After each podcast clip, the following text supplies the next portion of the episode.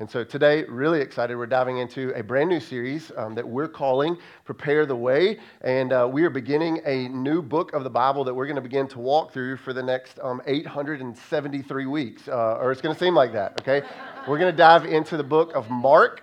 Uh, we're going to dive into the book of Mark, and so I'm really, really excited. Prepare the Way is going to be our first series in uh, a series of series as we walk through the book of Mark. So if you've got a copy of Scripture, let's go there. We use it, it is vitally important um, to hear from God. And so Mark chapter 1 is where we'll be today. If you got a hard copy, digital copy, open, follow along, and we will put verses on the screen for you to track along with me. Now, in January, if you were with us at any point in the month, or if you weren't, here's where we were, we were in a series called Something and Someone. And here's really the basis. If you missed those four weeks, you can go back and podcast them or video, whatever you want to do. Um, but here was the basis it was a charge and a challenge to all of us um, not to just be people who can find our spiritual lives to 60 minutes or 75, depending on how long the preacher talks, okay, on Sunday in a building but that we would be personal people who literally walk out the practices of Jesus, like that we would know him and seek him. And so there's a charge to read something from God's word, a charge to pray something as a follower of Jesus, to grow with someone. And then last week we talked about investing in those around you. If you missed any of it, man, I would highly encourage you to go back. Now, here's where we are as we step into February. Um, one, that series is over, okay? No cards in your seats today. I promise I would not make you move it, all right? And so I didn't. But listen to me, more importantly, um, man, the call and the challenge from that series has not left. In fact, it sits at the foundation, really, of all where all of us are. Like this weekend for Man Up Weekend, like it was something and someone. Like it was all about man, engage the word and pray and grow with one another because we believe it that much. It doesn't shut off on December, or excuse me, January 31st. And so, um, man, beautiful thing. If you're walking with us through some of our reading plans, we have a, a, resource called Life Journal. It's on our website. It's just, there's some plans, there's resources. If you want to know where to read God's Word or help understanding it, it's all there. And if you're reading our New Testament or our whole Bible reading plan, um, this week, literally like this week, guess what book we start reading?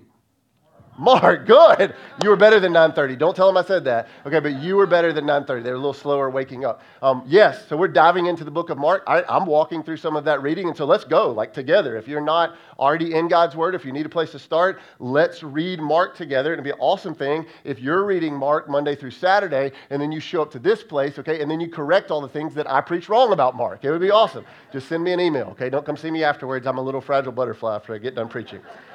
All right, so here's where we're going, okay, as we dive into that together. A couple of notes just to set up the book of Mark, since we're going to be in it for a minute, kind of need to know where it's coming from. Uh, Mark, if you've studied scripture, is the what the second of four listed gospel books, as we call it Matthew, Mark, Luke, and John.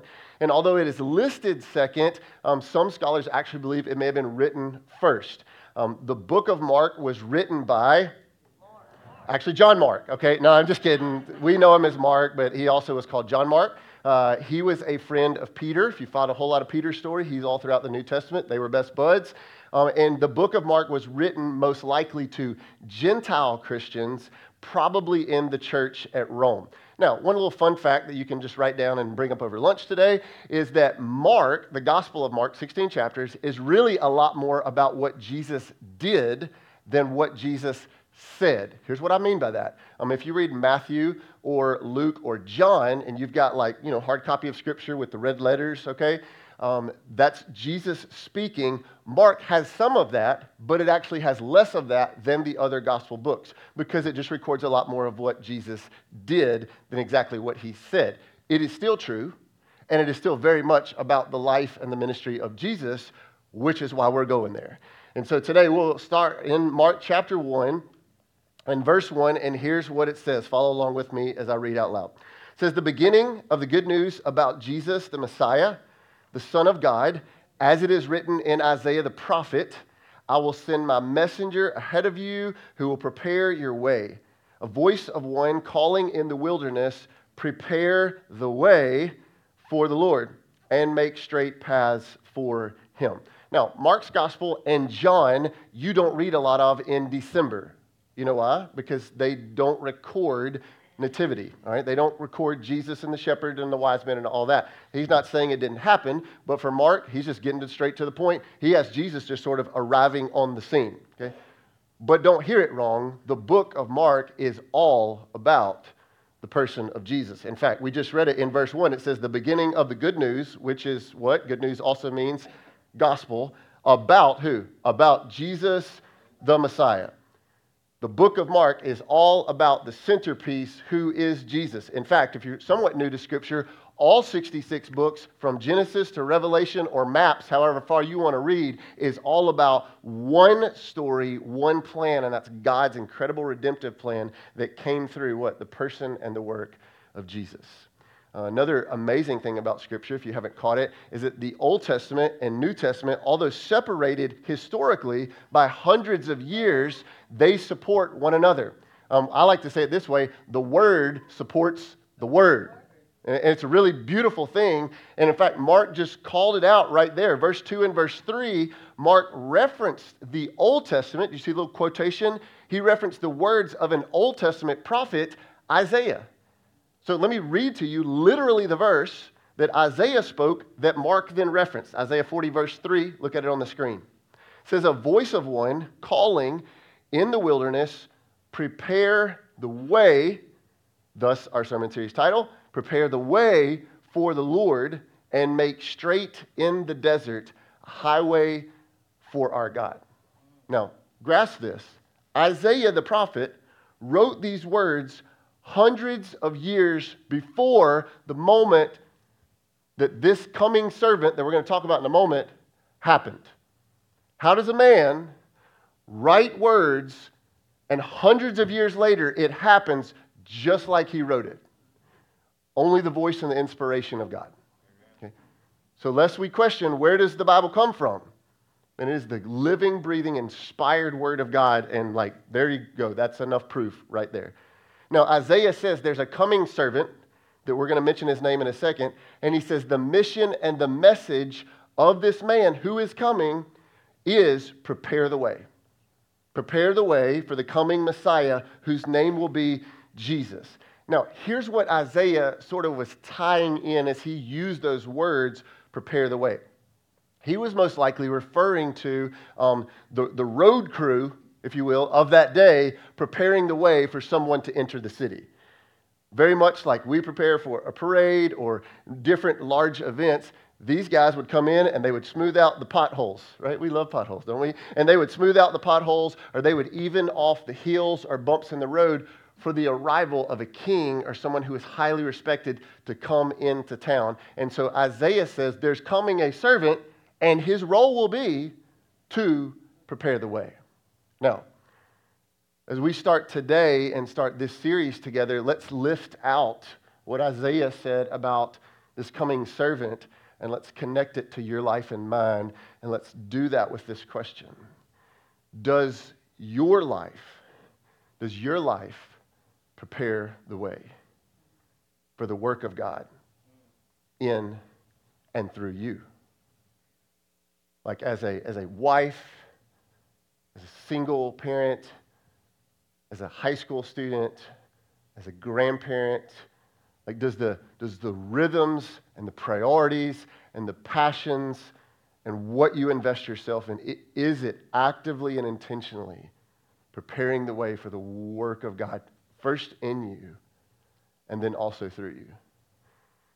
And here's why I ask that question because it is possible to proclaim to be a Christian especially in our part of the world, to go to church buildings with steeples or in shopping centers, to go to wherever they have services and do some religious activities. You can do all those things and still never really live a life that prepares the way for God to work in and through.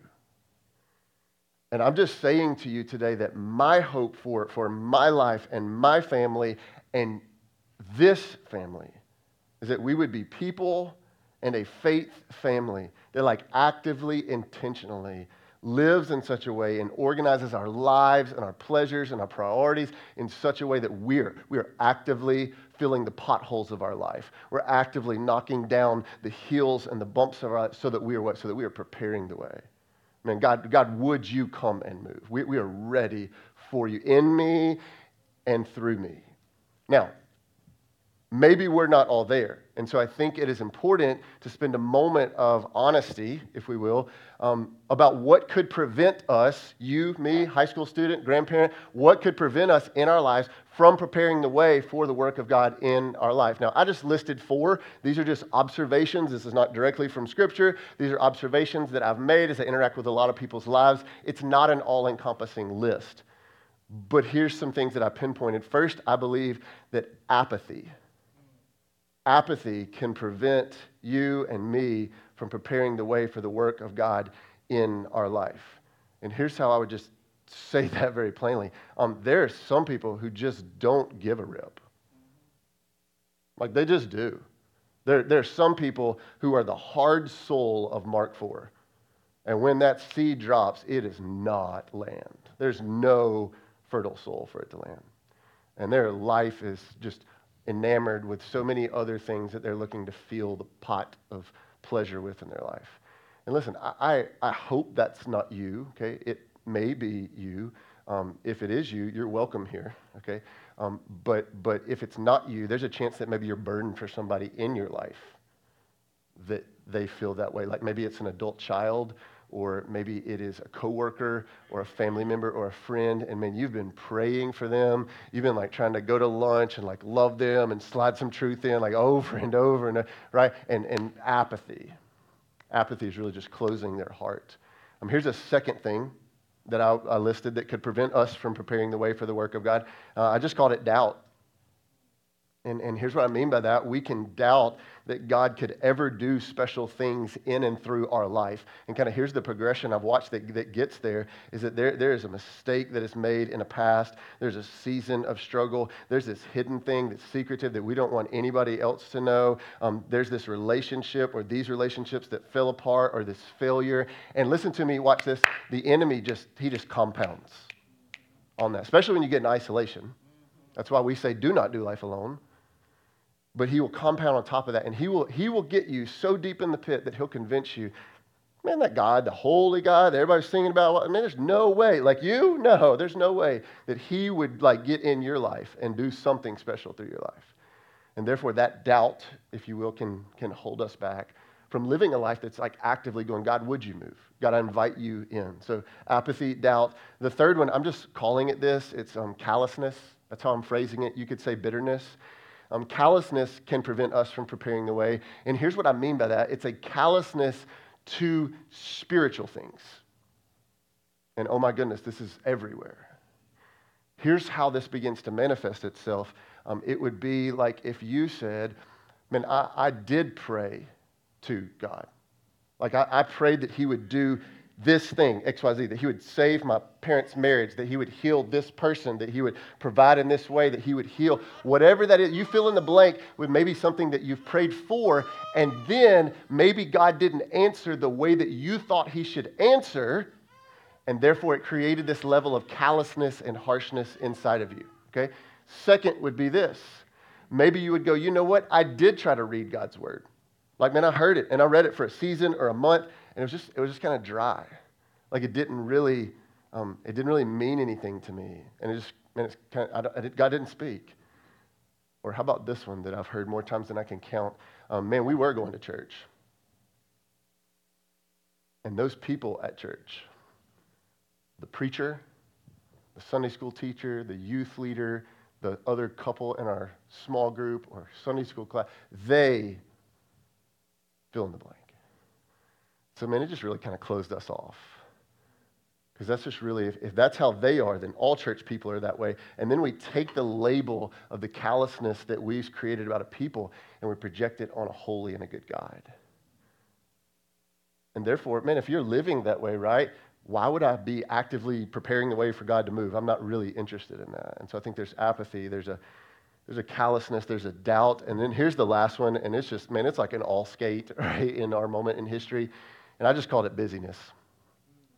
Um, man, I don't know how you feel, um, but like I feel we are busier at this moment in history than ever before. Okay, and like I wasn't floating around in the 1600s. Maybe they were really busy, um, but I'm just saying, like right now, you you don't need a thing added to your calendar. You, you really don't. Like you're not looking for that. Um, but what I know is that we can get so busy with life, sometimes with really good things, that we miss the best thing. And we can all become a busy Martha, and we can forget that it was actually the still and quiet Mary who experienced the greatest blessing. Not by busying herself with more, but by doing what? Actually sitting at the feet of Jesus. And so, apathy, doubt, callousness, busyness. I mean, the list could go on. I'm just stopping it at those four. But all of those things just, and listen, you don't have to try. You don't have to go seek those things. They happen to you. I would say they are strategy of the enemy in our culture. And when he can get up in you, man, just you close your off. Like you, you don't pave the potholes, you put up the closed road sign. There's, the God's not going to move and work in me. Now, hear me very clearly. Can God work? Can he move? Can he speak in any moment and in any situation? Absolutely. I've seen him knock down the closed road sign. But we cannot complain and blame God. God, why haven't you done anything in my life? Why haven't you moved in my life? Why haven't you shown up in this and that when we're never preparing the way? And so I think there's a, there's a work inside of us that goes, God, what is in my life that may be slowing down me from hearing from you? Now, pick up verse 4. Here we go, Mark 1. And so, John the Baptist, there's our character. He appeared in the wilderness and he preached a baptism of repentance for the forgiveness of sins and the whole Judean countryside and all the people of Jerusalem went out to him. And they were confessing their sins and they were baptized by him in the Jordan River. Now, Mark or excuse me, verse 4, Mark introduces the man that Isaiah wrote about hundreds of years before who came with the message to prepare the way and his name is what? We know him as John the Baptist. Now, little fun fact this is all free, totally for you. Uh, the name John actually means, like the name John means, the Lord is gracious. That's at its core meaning. So, if you know a guy named John, if you're married to a John, if your son's name is John, um, I concluded this week one of two things. Either it means the Lord has been gracious to you, that He would allow that person to even be in your life, or it means that He means, needs an immense amount of grace in your life. Okay? So I'll let you determine from the John that you know. And if your name is John, now you are very uncomfortable, and I apologize, all right? John was known, we know him as John the Baptist, or he was called John the Baptizer. And verse 5 told us why they call him that, because people literally came from all over and they were confessing their sins and they were being baptized by John. Now, here's what I want us to talk about for a moment. Verse 4 says that John preached a baptism of what? A baptism of repentance. Why are those words on there? What does that mean? Why is that significant? I would say to you, it is very significant, not just in Mark 1, but even today. Baptism was already a practice in the Jewish community, it was not like a foreign thing, but it was a ceremonial washing, and it was mainly for anybody who was a Gentile, not the people of God, who wanted to become a Jew. Like they, they went through this ceremonial washing. But here's what happens John shows up on the scene and he's blowing people's minds because he was preaching baptism as a spiritual step for Jews, also known as the people of God, to also take. So think with me for a second. If you're a Jew and you're the person of God, but you're taking a step, what that meant was you were confessing, I'm just as far away and jacked up as the Gentiles. Not a really popular decision or thing to do. But John shows up on the scene and he preaches a baptism of repentance, which meant that this spiritual act of baptism was preceded by or accompanied with repentance. And John was so fired up over this, it was such a big deal because the Sadducees and the Pharisees, if you remember them from the New Testament, the highly religious people were doing all these religious acts and they were claiming to be religious, but here was the void there was really no evidence of repentance in their life. And John walks up on the scene. He's like, hey guys, I know this is no place to be real, but like, what if we actually practice what we preached? And he begins preaching this baptism of repentance, that there would be repentance followed by this spiritual act. Now, chances are, if you've been in the South or been to church five times, you've heard the word repentance or repent and maybe you have some level of understanding, but there's a lot of us in this moment. So I want to want to center us not on just a churchy word, but on like the weight of this because it carries great weight. And I think Scripture really kind of highlights three levels or three parts of repentance. So I'm going to give them to you real quick. We'll put them on the screen, write them down. Repentance first involves this repentance involves acknowledgement of sin. Acknowledgement of sin. Psalm 51, David, remember him? Guy who killed Goliath. Remember what he also did? He committed adultery. And this is his response, Psalm 51, verse 4. He says, Against you, capital Y, so who's he talking to? He's talking to God. Against you and you only have I sinned, God. And, and I've done what is evil in your sight. And so, God, you're, you are right. Like, I'm, I'm, I'm not making excuses. You're right in your verdict. You're justified when you judge me. And then verse 5, man, he just goes like, like, this is who I am. He says, Surely I was sinful at birth. I was sinful from the time that my mother conceived me. What did David do? Man, he, he admitted his knowledge of his sin, and the same thing must be true for us. So repentance requires acknowledging to God we've sinned, that we've chosen our own way. But it's not just that. Here's part two repentance requires sorrow over sin. Repentance requires sorrow over sin. And all of my parents are going to laugh and connect with this. This doesn't mean I'm sorry I got caught. Okay. That's what your seven year old feels. Okay. And we've all been there. Sorrow over sin is not, oh man, they found out. No, sorrow over sin sounds a lot more like this man, I feel not condemnation, but I feel a level of regret in my life because I've, I've sinned against a holy God. That He created me, He loves me. The story of this book is that He pursued me, and I just turned and walked the other way. And man, that must break His heart. That's a sorrow over sin. So there's an acknowledgement of sin. Hey, I got stuff. There's a sorrow. Man, there's a brokenness in me. But still, that's not the end of it. Here's the third part of repentance repentance means fleeing from sin. Fleeing from sin. Second Chronicles, um, God gives this warning to his people, and we love to use this verse right as the church, but there's one part that maybe we don't fully get. Second Chronicles 7:14, look at it on the screen. God says, If my people who are called by my name would humble themselves and pray, and they would seek my face, and they would do what? They would turn. They would turn from their wicked ways, their brokenness. And then what, would, what did God promise? When, when they turn, then I will. Then I will hear from heaven and will forgive their sin and I will heal their land. Okay? And we are all aware we're living in a very broken world, even in an in God we trust proclaimed country, where we are not actively turning from sin. And God says, when my people turn or flee, then I will heal, then I will forgive. And so, what do we learn? Well, repentance involves acknowledging my sin, sorrow over sin, and fleeing from sin. Take this to the bank. Anything short of one, two, and three, all parts of that, anything short of that is not repentance. So as you're teaching your kids, as you're discipling your teenagers or your grandkids, okay, and you're teaching them about repentance, it's not, oh no, I made a boo boo, okay? But it's that progression of God, I'm sorry that I broke your heart. And I don't want to walk that way anymore.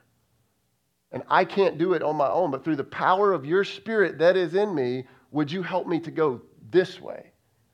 And I may make mistakes, but God, I realize that is not who I am. That is not how I'm called to walk. And there's a beautiful promise in that. Okay, listen, when and where there is true repentance, listen to me, God meets that with full forgiveness. And John the Baptist called all people first to repent. He said, It starts right here. So here's my question for you um, Have you truly, biblically repented?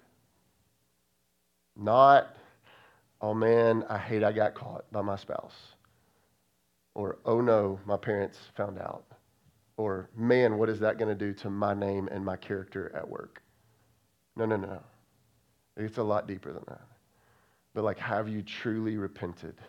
Because all of us carry sin, and that should lead us to a sorrow, not condemnation, but a sorrow over that, that then leads us to a full fledged fleeing of that through the power of the Holy Spirit that's in us. Mark goes on about our main character, John the Baptist. Verse 6, it gets kind of interesting. He breaks down some personal things about him. It says, John wore clothing made of camel's hair with a leather belt around his waist. And he ate, here's his diet, he ate locusts and wild honey. Now, verse 7, and this was his message. He says, After me comes the one more powerful than I, the straps of whose sandals I'm not worthy to stoop down and untie. Verse 8, I baptize you with water, but he will baptize you with the Holy Spirit. Now, why does Mark spend a moment telling us about the unique clothing of uh, John the Baptist and his food? Well, if you read scripture, other prophets, including Elijah uh, and some others, did similar things. They dressed in similar ways, ate similar things. And the reality is, here's the main reason that we understand this food and this clothing really indicated a lifestyle that was just opposed to self indulgence. They were so into the things of God, they were like, man, may nothing of this world pollute me. May I walk in cleanliness and purity before God. But here's where I want us to dwell. Verse 8, John the Baptist says that Jesus, who will come after him, will baptize with, what did he say? Will baptize with the Holy Spirit. Now, John baptized with water. He put him down in a creek. But he says Jesus is coming. He's getting baptized with the Holy Spirit. What in the world does that mean? I think it still plays into today. There's still like a lot of kind of a pollution of even some of our thoughts even today that need to, I think, be clarified. What was he saying? John was saying that while I baptize with water as a symbol, Jesus would baptize with the Holy Spirit, meaning that anyone who repented, acknowledge, sorrow, flee, and then surrendered to me, received my spirit, trusted in me, made me leader and Lord of their life, that I would give them, Jesus would give them a gift. What would that gift be? His spirit. That the Holy Spirit would come into us and would be a promise for us. So therefore, he says, Jesus is coming, and it's not just about the water but it's about a greater promise. Jesus says, Man, greater than I is the Spirit who comes after me, and that is the baptism that comes with the Holy Spirit. Now, verse 9 is one of the coolest, most Polaroid uh, pictures in all of Scripture. Verse 9, Mark 1, at that time, Jesus came, Jesus came from Nazareth in Galilee, and he was baptized by John in the Jordan. And then look at this picture. It says, just as Jesus was coming up out of the water, he saw heaven being torn open and the Spirit descending on him like a dove. And a voice came from heaven and said, You are my Son, whom I love, and with you I am well pleased. So you've probably read the story. Jesus approaches John, says, Will you baptize me? And John does it. Now, this account also recorded in Matthew 3. If you want to go read it, there's a couple extra details. But neat thing, Scripture says that all three persons of the Trinity were present at this moment. Did you see it? Says God the Father spoke, Jesus the Son was baptized, and the Holy Spirit, God's Spirit, descended. In other words, this is a big, big moment. And for one of only three recorded times that we see in Scripture, God the Father speaks audibly from heaven. And what did he say? It says, He said, That's my boy. That's my son. That's my DNA. And with him, I'm very pleased. He's walked in obedience to me. Now, let's be honest. Like, of all the people who didn't have to climb into the water to be baptized, it was Jesus, the Messiah, the Holy Son of God. But he did because here's what we learn as you read the New Testament and the life of Jesus Jesus never calls us to something that he doesn't first do first. He always goes first. Love greater than you and I ever will. Forgive greater than you and I ever could. Serve, he went first. Sacrifice, we'll never get to that extent. And here, here we see that Jesus even modeled baptism. Now, why did Jesus do that? Well, I think there are four significances that I want to give you really quickly, and maybe you want to write them down. Scripture points us to four reasons Why did Jesus get baptized? Why does that matter in this moment and to our lives today? Here's the first reason because Jesus was baptized to indicate his full consecration to God. Like the ceremonial washing that already existed, it, it was to show consecration, devotion, commitment to something. And so Jesus says, I'm going to do this to show you I'm sold out to God the Father. And we also understand that all of the righteous requirements of God were in Jesus. And I know that like makes your brain explode if you slow down and think about it enough, right? But all of God the Father was in Jesus the Son. And that was indicated here. Here's the second reason it's significant. Jesus' baptism announced the arrival of the Messiah and his earthly ministry. It said, It's game day. He's here and he's about to move and work on behalf of God in the flesh. Here's the third reason this one's really powerful why this was significant. Because through his baptism, Jesus identified himself with the sin and the failure of humanity. Now, hear me clearly. He was fully without sin, but he stepped into this moment to identify with our brokenness. Why? Because it would enable him to become our substitute and Savior. Thus, from our foundational passage here, 2 Corinthians 5:21, God made him who had no sin to become sin so that what? So that you and I might have old to new. Highly significant. And here's the fourth reason it's such a big deal. Jesus' baptism was significant because it became an example for all of his followers from that moment forward to model. And from that moment, right here, Mark 1, Matthew 3, baptism has served as a biblically obedient sign of our faith. Or here's how we like to say it around here baptism is a public declaration of your personal transformation. It is a public declaration of your personal transformation. Baptism is an outward sign of an inward change in your life. When a person repents, acknowledge sorrow, flee, and they turn their life over to Jesus, and He becomes leader and Lord, not just of Sunday, but of every day, and they meet Him, and the Spirit is given, listen to me, that is a personal decision. There's a drawing of the Spirit, there's a kindred with God, and man, He calls them into that, but it doesn't remain inward. Scripture here, Jesus modeled, it then goes outward and it becomes public in the way that we declare our faith in Jesus. Jesus died publicly so that we might make our faith known publicly. In fact, here's what Jesus said. These are powerful words Matthew 10 32. Jesus says, Whoever acknowledges me before others, here's my promise, I will acknowledge before my Father who's in heaven. That feels like a pretty big deal. Verse 33, though, but whoever disowns me before others, I will disown before my Father in heaven. Now, let's make this very, very clear. Baptism doesn't save us, but it serves as a symbol that we are saved. Baptism is the public picture that I am not who I once was.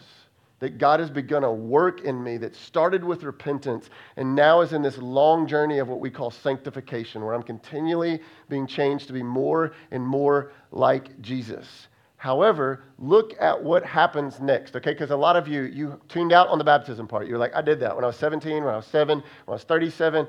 But listen to me, but, but there's an extra part that's added on Mark chapter 1, verse 12. Follow the flow. It says, At once the Spirit, God's Spirit, sent him, who? Jesus, out into the wilderness. And he was in the wilderness for 40 days, being tempted by Satan. Who? Jesus was.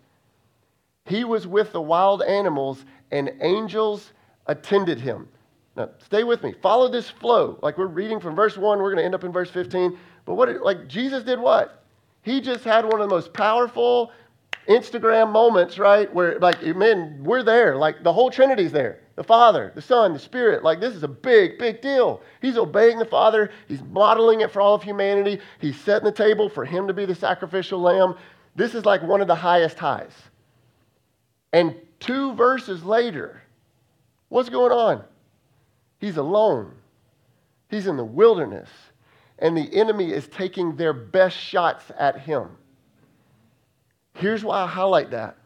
Because one of the greatest cultural and spiritual struggles of our little neck of the woods is the idea that baptism saves you or changes you. Can I tell you something, church? Scripture is very clear. We're in a war. We're in a spiritual war. Life doesn't get easier once you publicly declare which side of the war you're on. In fact, if we're thinking war strategy, that now makes me a clearly identified target of the enemy. But there's so many people, right? And we thank Miss Underwood for saying there's something in the water. But if I might correct her today, it's not about the water, but it's about the posture and the position and the repentance of our heart. And so here's what we're going to say today baptism does not rid you of temptation, but it reminds you of who you belong to. It does not rid you of temptation. Don't, don't think of it wrong. But it does remind you of who you belong to, and that's an amazing promise, right? Verse 13 says what? It says, In his temptation, did you see it last phrase? Jesus was surrounded by who? Oh, you missed it. I know you did. He angels. Angels came and attended him. Church, if Jesus needed, Jesus needed angel backup in the face of temptation, you and I need all of the special forces of heaven to come around us. Which is why in this spiritual house, as we walk people towards that next step, the biblically obedient picture of what God's done in them, there's a process of like, man, do you understand repentance? Do you understand the gospel? Do you understand what you're doing? We ain't going swimming. But like we're declaring something, and then out of that, it's not, here's a picture hanging on the wall. But it is, let's celebrate your obedience. And now may you do the hard work of discipleship. That you would know him, that you would follow him for all of your days, because the enemy's aiming at you. But here's the good news it reminds you of who you belong to. And when you take that step and you look back at that picture, you think about that day, you think about that moment in your life, you are reminded of what? That I now belong to the God of angel armies who is with me and who does fight for me. And it's not about how good I am, but it's about the promise that He's with me, He's for me, He goes before me, and I just need to know Him deeply, sink my life in Him. So then, when there is the attack of the enemy, I'm suited. I'm protected. That's why growing in Christ matters so much. And around here, we say it four words we say, get life. And we're all about leading people to Jesus. But then we say, give life. I mean, a part of that means that I want to know him deeply. That's why we took 100 dudes to the woods this weekend, so that they might know the cost of discipleship, but they would know the joy of belonging to a heavenly Father, that he's for them and he has plans for them. Here's our last two verses of today Mark chapter 1, verse 14. After John was put in prison, what? He just did all these amazing things for God. Yeah. Following God doesn't always lead to a bed of roses, right? He's put in prison. Jesus went to Galilee proclaiming the good news of God. The time has come, he said. The kingdom of God has come near repent and believe the good news. Our passage closes today as John's thrown in prison, right? He's still repenting, but he's still preaching. And verse 15 says, John's message and Jesus' message, they were all the same, simple yet crazy powerful, and it was a three word sermon. I know you wished I preached in three words today, but my name ain't John the Baptist. I'm sorry. But here's the message repent, and believe. To preach that message. And he preached it. And he's like, I don't, I, I don't, it was so fast. I don't think they heard me. Repent and believe. He's like, no, I, I, they heard, but they ain't getting it. No, repent and believe. Repent and believe. And I say that to you today, church. And Jesus proclaimed it, and John proclaimed it because here's why it's such a big deal. The truth is, you never graduate from repent and believe. You never mature out of spiritually repent and believe. Your baptism date, whenever that was, if you've been baptized, doesn't remove you from the call to repent and believe. In fact, you can't grow up in your faith if you don't first start with repent and believe, and you can't keep growing in your faith unless you continue to repent and believe. That we would repent. There'd be a baptism of repentance, that the Holy Spirit of God would be in me and would repent and we would believe and we would live it.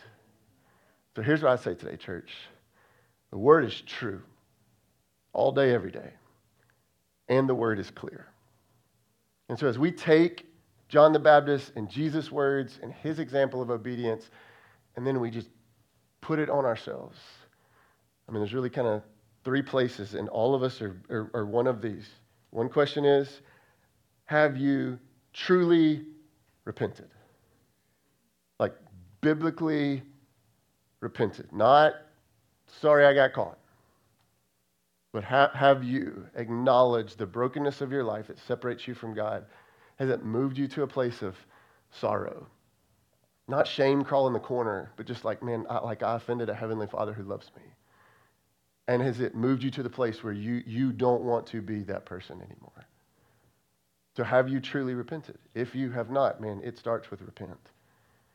If so, have you been baptized as a believer? Because you can't celebrate something that you've never received. Have you made public what God has done in you personally? Have you been baptized as a believer? And if so, here's the question for all of the rest of you Are you continually, continually living a life of repent and believe? And repent and believe. You see, for us to see and know the will and the work of God in our lives and to prepare the way for that to happen, it first starts with obedience. It starts with obedience. And there's something in there for every single one of us to choose or not to choose to be obedient today. But much like John declared in the prison and Jesus declared with his life, repent and believe.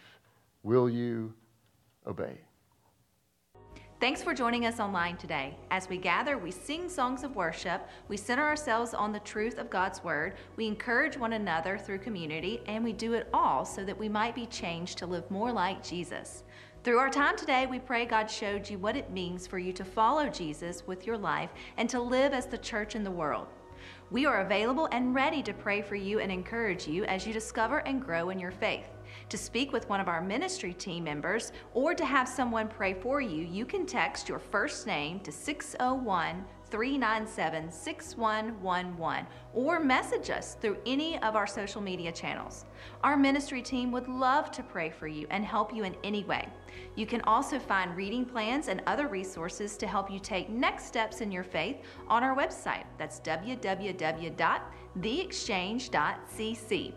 As we close out our time today and prepare to scatter as the church, let's speak out loud our declaration together. We believe the great exchange took place when Jesus, who had no sin, became sin for us so we could know God. We exist to see people exchange their old life for new life in Christ and live out their purpose. Christ's love compels us to exchange ideas for truth. God's word is our standard. Selfishness for serving, we will serve others.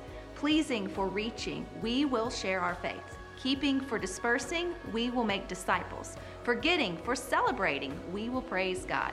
We are the church.